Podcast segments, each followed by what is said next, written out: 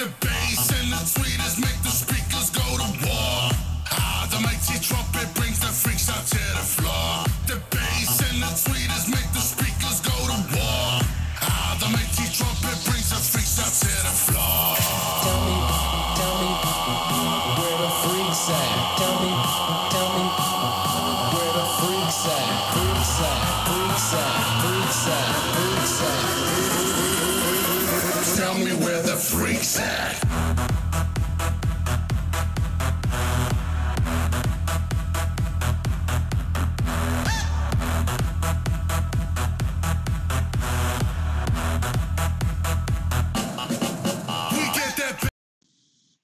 Good morning and welcome to the Fantasy Blink Daily Podcast, where we talk all sports, fantasy, and real. I am Brian Baines. I am your host today. It is Friday, September 9th, already Friday.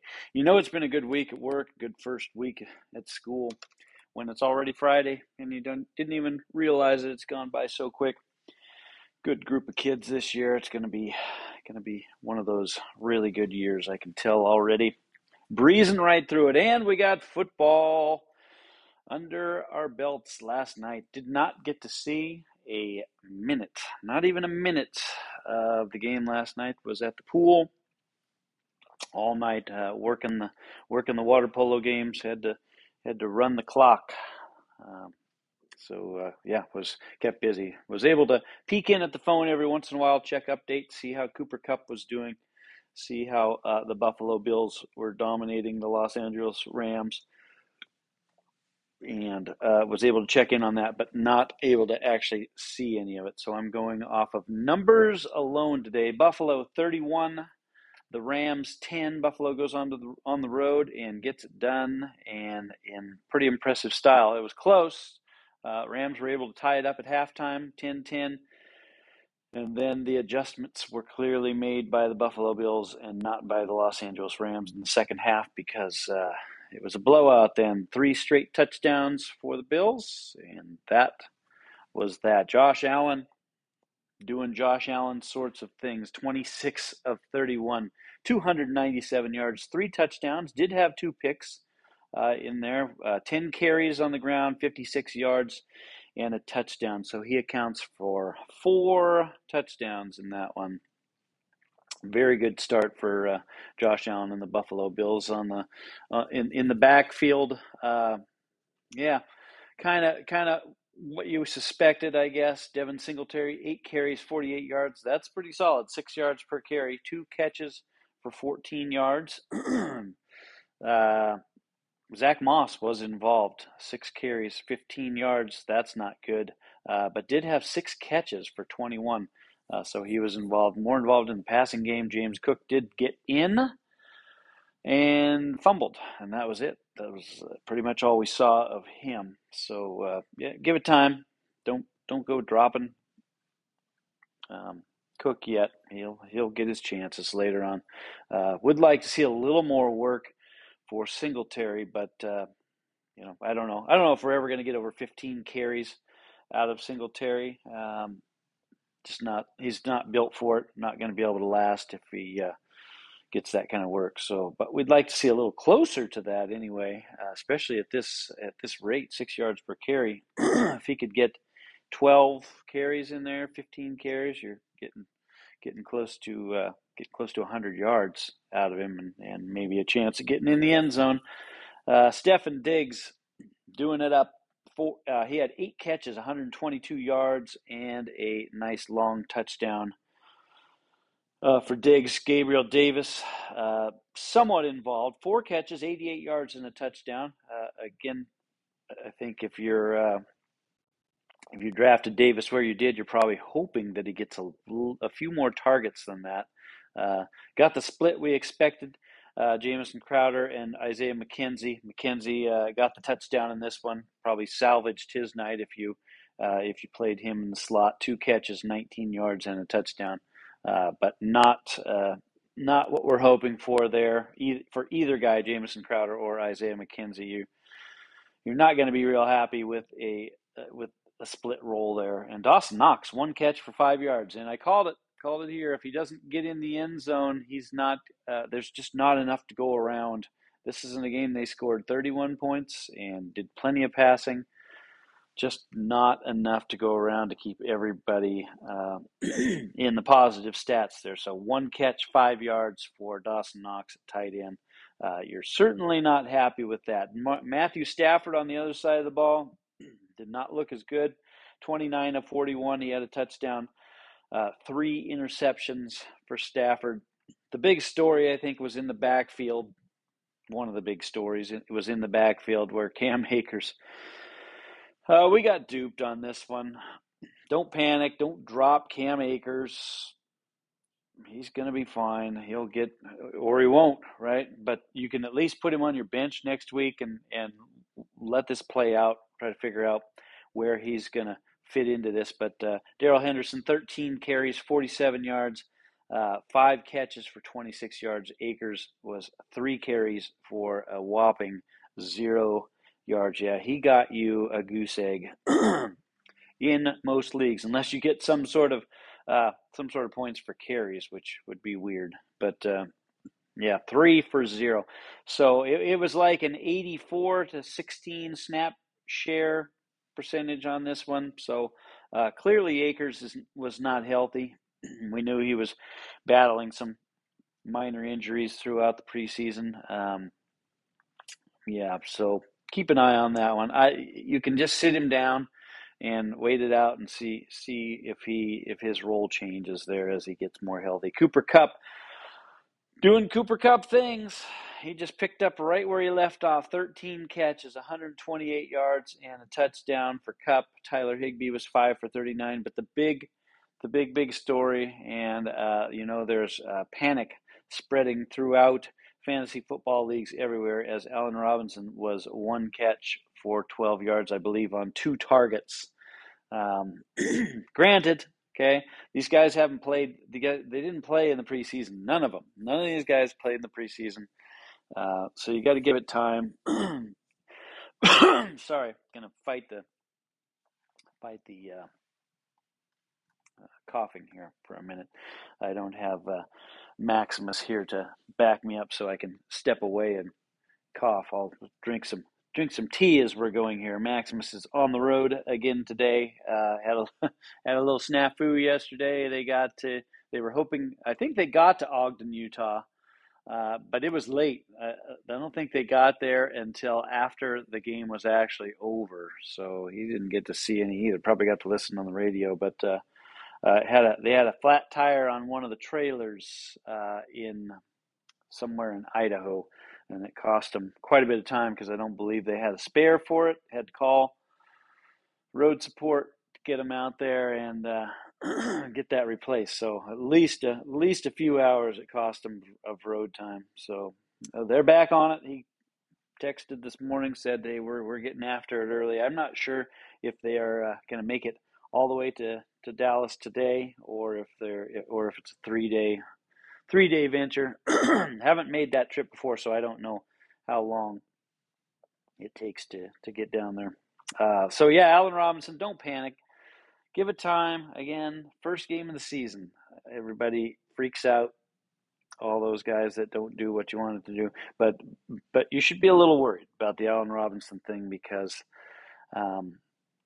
we don't know if this is the real Allen Robinson or if it's just him getting acclimated to the system and Stafford getting used to him. But Cooper Kupp got all the work, 13, 121, and he kept on rolling. So Thursday night football in the books. We will move now to, we covered the morning games on Sunday yesterday. Today we're going to get into the afternoon games. There's 4 of them. And we got a Sunday night football game, and we got a Monday night football game. But first, we should update the MSD baseball playoffs. Things have shifted a bit. I believe yesterday when reported, or did I report it yesterday or the day before? When last reported, it was Lapine up 8-4-2 on Snyder, and YK up 7-4-3. On Stinky. Well, now Snyder has flipped that. The champ is not done fighting. He's not going away that easy. Snyder's up 8-6 on Lapine. We have 3 days to go, Friday, Saturday, Sunday games, full weekend slate of baseball. Lots of doubleheaders, I believe, coming up maybe today, or maybe they were yesterday or tomorrow. But lots of stuff going on. YK and Stinky in a deadlock, 6-6-2. 6-6-2. So just to refresh, those that aren't aware, in the MSD, I believe the tiebreaker goes to the higher seed. I don't think head-to-head necessarily has anything to do with it. Higher seed, Stinky would be the higher seed. So if it ended today at 6-6-2, Stinky would move on to the finals against Snyder. But we have 3 days of play to go. We'll see how they match up and how it ends. We're going to have a championship matchup on Sunday night to begin on Monday in MSD. McBoys also grinding out the last week of the regular season. We will start the 3 rounds of playoffs starting on Monday there. Trade deadline will be, I believe it'll be right before the games start on Monday or maybe Sunday night. Take a look at your settings if you're not sure, but still can make some trades in there if you need to get that done. So that's your baseball update. Let's get into the Sunday afternoon games. The first one we'll talk about is the Chiefs at the Cardinals. The Cardinals at home getting 6 points against the Chiefs. Cardinals start fast. They do start fast. I like the Chiefs to win the game, but we'll see. You know, Cardinals could make this interesting. I'll take the Cardinals with the 6 points and hope that it's a closer game. I personally would like to see the Cardinals get the win here, but we'll see what they have. So on the Chiefs side of the ball, obviously Patrick Mahomes is your auto start. I guess the backfield will go to Clyde Edwards-Hilaire. We're going to find out a lot. There were rumors abound yesterday that the Chiefs were inquiring to the Minnesota Vikings about Alexander Mattison, maybe trying to sneak him away from there. So obviously, if that's the case, they are not 100% sold on their backfield altogether. So keep an eye on this one. You're going to probably start CEH. You can start Juju. Looks like he's going to be good to go. Travis Kelsey is auto start. And MVS probably would be the other guy. I'm not going out on any limbs with Sky Moore yet. We're going to see what kind of role he plays in the offense before I'm riding with him. On the Cardinals side, Kyler Murray's your auto start. James Conner for sure. And then you have wide receivers. Marquise Brown looks like he's going to be good to go. Tight end's a little bit murky, right? Zach Ertz looks pretty much doubtful for this one. So you're going with the rookie there. I'm blanking on his name, but I'll remember it later. At tight end, and then Rondale Moore doesn't look good to go right now. He's got some injury stuff going on for the Cardinals as well. So AJ Green becomes relevant again. He doesn't have a ton left in the tank, but he's going to be, the usage is going to be there. So, and this could be one of the higher scoring games. So, you can probably flex AJ Green in this game for the Cardinals. Next game, Packers at the Vikings. The Vikings are at home getting 1.5. So they are underdogs at home against the Packers, and the Packers are quickly running out of wide receivers. Doesn't look like Allen Lazard is going to play in this one. So, Christian Watson, Romeo Doubs. I'm not sure Tunyon is even going to play, whether he's healthy or not. Keep an eye on that one. Obviously, Aaron Jones and A.J. Dillon should have both have big roles in this game, and you should be able to get both of them in there and play them with confidence. Aaron Rodgers, of course, you're playing him, and we'll see. Packers defense, they're going to try to grind this out. They're going to try to keep it as a low scoring game. The Vikings, on the other hand, will probably try to keep things moving and get points on the board. Kirk Cousins, I would feel pretty good playing him in this one. Justin Jefferson, of course, Dalvin Cook, Obvious start. Adam Thielen's a good start in this one. Irv Smith, I think, is healthy. So I think you can get Irv Smith in there and play him as well. And maybe even a KJ Osborne on the Vikings side. Give it a ride. See if we can get a high-scoring game out of this one. I will take the Vikings at home in this one with the 1.5. Raiders at the Chargers. Woo! Starting off with that wild AFC West. Here we go. They're going to start head-to-head right off the bat, and then the Chargers get to turn around and play the Chiefs next week. So they're going to have two division games out of the way right off the bat first 2 weeks. Raiders travel to L.A., the Chargers are giving up 3 points in this one, and I feel like they can cover that. Obviously, Justin Herbert, you're playing. Austin Eckler, you're playing. Keenan Allen, Mike Williams, starting all those guys. You might even get a Josh Palmer in there. And Gerald Everett will be your tight end of choice for the Chargers. That's about as far as you go there. The Raiders, Derek Carr is probably a safe start in this one. I could see this being a high-scoring game. Devontae Adams, Hunter Renfrow, Darren Waller, looks like he's good to go. Josh Jacobs, play all your Raiders, get him in there, and we'll see. We remember the Week 18 epic battle between these two teams, overtime, high scoring, back and forth. They should pick up right where they left off, and Chargers get the win here. Giving up 3 points, they're going to win it by a touchdown, maybe even 9 points, maybe a two-score game. Chargers get the win, get off to a good start in that all-difficult AFC West. Giants at the Titans. Titans giving away 5.5 points. Should be able to win this game. I don't see the Giants being a threat to win more than 5 games this year, probably. Anybody that you can start, Saquon Barkley, you can start him. Is Kadarius Toney going to play? If he does, yeah, you should start him. I'm not touching Golladay. I'm not messing with, I don't even know the name of their tight end. He's a rookie, so I'm not gonna mess with him.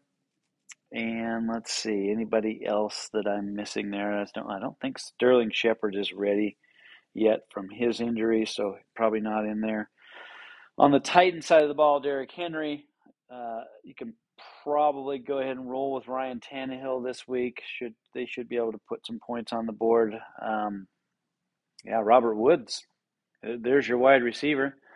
That's as far as I probably go. I'm not necessarily trusting anybody else in the Titans lineup. Should be a nice low-scoring game. Titans should be able to grind this out, win it with their defense and their running game, and they should cover the 5.5 points in this one. Sunday Night Football brings us the Tampa Bay Buccaneers traveling to the Dallas Cowboys.